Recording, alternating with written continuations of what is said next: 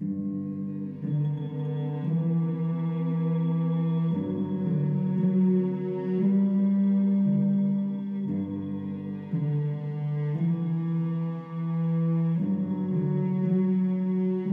家好，这里是荔枝 FM 七九九二九，看电影听音乐，我还是 DJ 如恋。大家可以通过荔枝 APP 收听我的节目，苹果手机也可以在自带的播客搜索“看电影听音乐”找到我。节目中的插曲都来自于影片，可以在我的微博搜索到歌单。同样有好的建议的听众，可以在荔枝 APP 私信我，或者在新浪微博搜索“像羽毛一样的青”找到我。好，本期呢看日剧听音乐，我们来介绍二零一三年的一部高分日剧。也是一直想做的一部日剧《半泽直树》，这是我比较喜欢的职场类型的描述职人热血奋斗的剧集。导演呢还是熟悉的福泽克雄，之前《华丽一族》和《鹿王》的导演，作品还包括像《黑色止血钳》《罗斯福游戏》等剧集。基本上他执导的剧集呢水准都还不错。剧集依托于池井户润的原著小说改编，池井户润是日本的畅销小说家。一九九八年，凭借《无底深渊》获江户川乱步奖，以推理小说作家身份出道。二零一零年，以《铁之谷》获第三十一回吉川英治文学新人奖。二零一一年呢，凭借《夏町火箭》获得日本权威文学大奖直木奖。自出道之后呢，池井户润持续推出着新作品，每一本都非常的畅销。再加上改编影视剧的加持，他成为了日本现象级的畅销作家。池井户润擅长创作职场中的斗争和创业的故事，情节热血，读起来十分的过瘾。主要代表作包括有《夏町火箭》《半泽直树》《七个会议》《民王》《鹿王》《罗斯福游戏》等等。本剧的配乐呢，还是导演的老搭档福部隆之。福部家族呢，是日本非常有名的音乐世家，在这个家族中呢，诞生了老少三代的作曲家。电视剧《Hero》《交响情人梦》《华丽家族》等等。都出自于他之手。好，先来听一听片中的主题曲，感受一下那熟悉的热血旋律。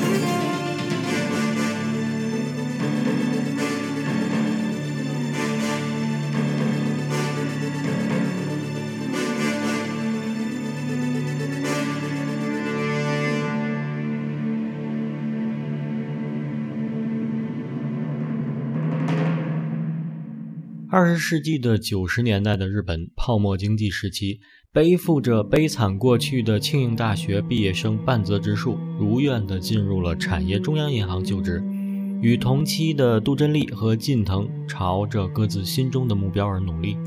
杜真利为了能在外国资本银行做一番大事业，近藤的理想则是为国为民，而半泽呢，则是为了埋藏心底的那一份深深的仇恨，发奋来到了产业中央银行。他想要进入高层，为了向某人讨回公道，也为了改变长期以来银行的一些个旧恶习和黑暗的一面。同时，看似光鲜的银行家们，其实，在泡沫经济衰退前后，身心也经历着难以想象的折磨。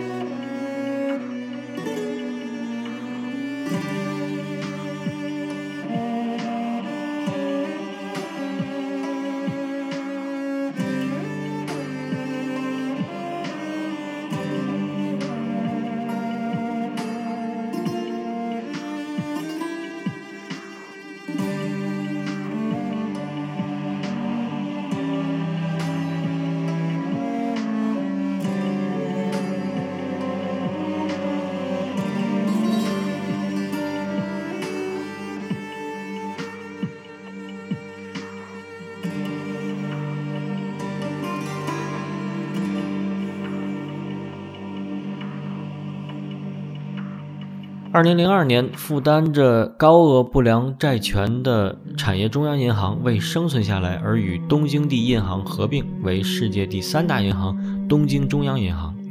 银行内部有着旧东京与旧产业两派的派系斗争。这一年的半泽直树就任东京中央银行大阪西分行融资课课长已有两年。坚信着人性本善的他，在履行银行家职责的同时，也坚守着。普世的道义。然而，高达五亿日元的贷款诈骗事件将半泽逼到了事业的悬崖边缘。为了留住自己的事业和挽回银行的损失，半泽决心追回这五亿日元的贷款。在追回五亿日元贷款的过程中，半泽发现五亿日元贷款的损失其实是分行行长与钢铁公司共同设下的骗局。这也促使他和只重明哲保身、趋炎附势。重利轻义的分行长乃至业内高层彻底决裂，有如螳臂挡车，逆流而上，战斗一触即发。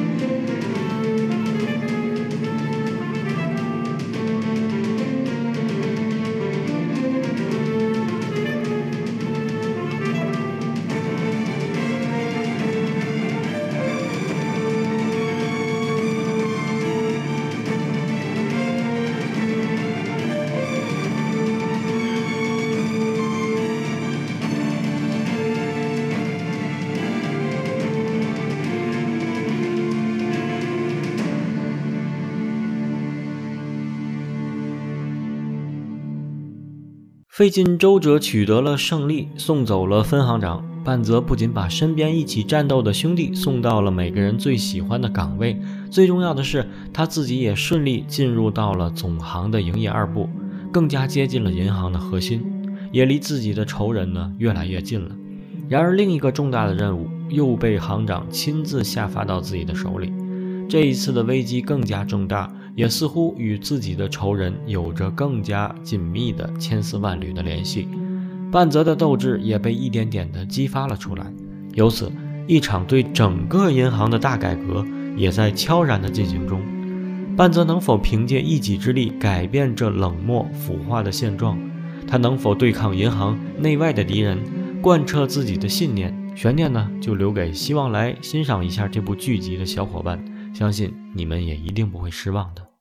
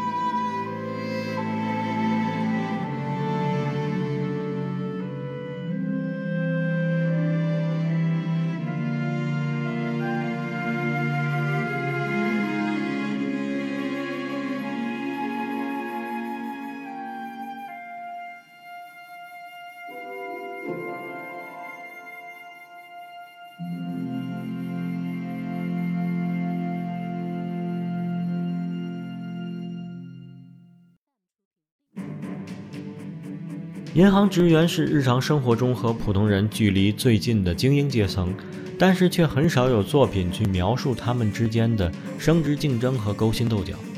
钱被抢走，人被背叛，多次被击倒，但最终还是一解心中郁愤，逆转取胜。这样的剧情呢，让观众感到十分的痛快。坏人被弱者逼到走投无路，最终不得不下跪道歉。工薪族握紧拳头，咬紧牙关，努力实现自己的愿望，最终一扫之前不满，扬眉吐气。这是这部剧让人看得热血沸腾的原因。雅人叔饰演的半泽直树永不放弃，才能在最后一刻翻盘。人生其实往往就是这样。其实该剧的利益远不止于对职场人的关注。该剧通过半泽的父亲，通过总行长的寄语，一再强调人的重要性。而半泽几次关键成败，其实全都掌握在别人的手里。幸好这些人都是善良正直的人，最终半泽也因为他对人的信赖而取得胜利。就像他父亲临终嘱咐他的那句话一样：“半泽啊，你千万不要做那种没有人性的工作。”他确实做到了，在这个尔虞我诈的社会，他保留住了自己淳朴的人性。用一种不一样的眼光，成为了一名优秀的银行家。好，节目最后呢，还是以福布隆之的精彩配乐作为结尾。感谢收听，我是如恋，下期再见。